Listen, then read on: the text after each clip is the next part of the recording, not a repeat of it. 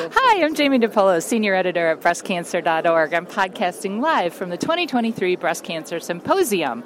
My guests now are Drs. Justin Johnson and Thomas Budd. They are doing research on a breast cancer vaccine. We talked to them back in March, and now they're presenting a poster at the conference that has an update on the research. Dr. Johnson, tell us what you found. So, we've got some really exciting uh, interim results that we're presenting right now. And uh, it's an update from the poster that you saw last year, which showed very preliminary immunologic data.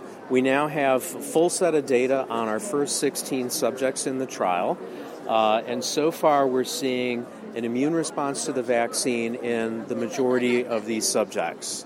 So, we don't know yet if this is going to confer any clinical benefit yet you know, um, and this is a phase one trial, so we're not looking for efficacy, but having an immune response to the vaccine is an important first step to having protection to, uh, against breast cancer. Of course. And for anybody who didn't listen to the first podcast, if you could remind us, I know there was a special protein that the vaccine is targeting, if I'm using the correct language. If you could just briefly explain that for us again. Yeah, that's exactly right. We're targeting a protein called alpha lactalbumin. It's a harmless and normal protein found in milk, including human milk. And when women are lactating, they make alpha lactalbumin, but that should be the only normal condition under which a woman would produce alpha lactalbumin.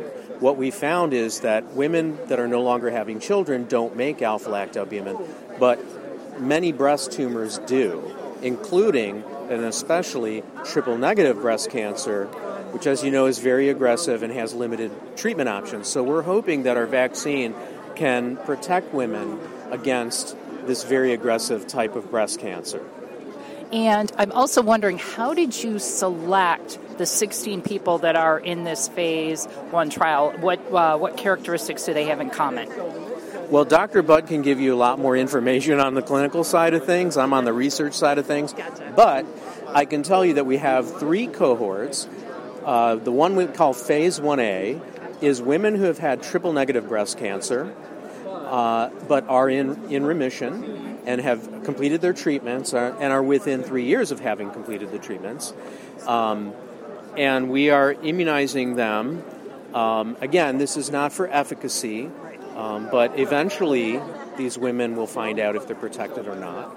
Our phase 1B cohort is women that have never had breast cancer but uh, carry a genetic risk marker and are concerned enough about that that they have already chosen to go to Cleveland Clinic and have a risk reducing mastectomy.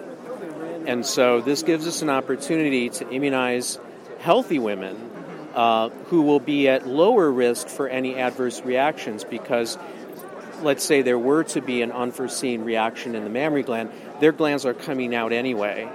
And we'll be able to get a sample of this he- healthy tissue, which you normally wouldn't be able to get, after they've had the vaccine to see if there are any adverse uh, reactions in the tissue.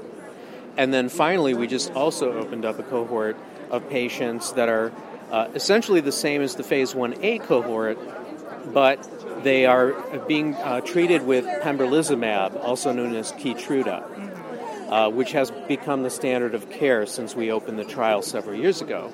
Uh, so it's very important to know uh, now that so many patients are getting pembrolizumab if the, the vaccine is going to work in that population and if it's going to be safe in that population.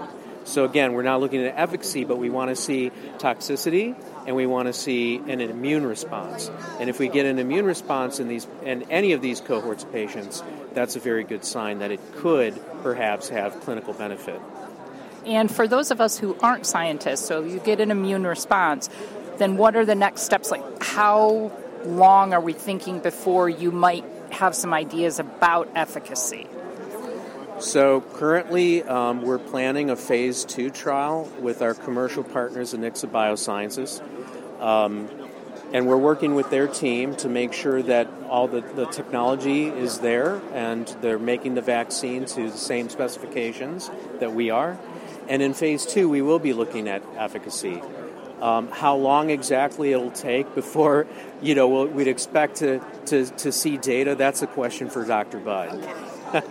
okay. All right. Dr. Johnson, thank you so much. This has been really helpful and very exciting. Thank you for uh, coming and thank, thank you for giving uh, us the opportunity to speak to your audience.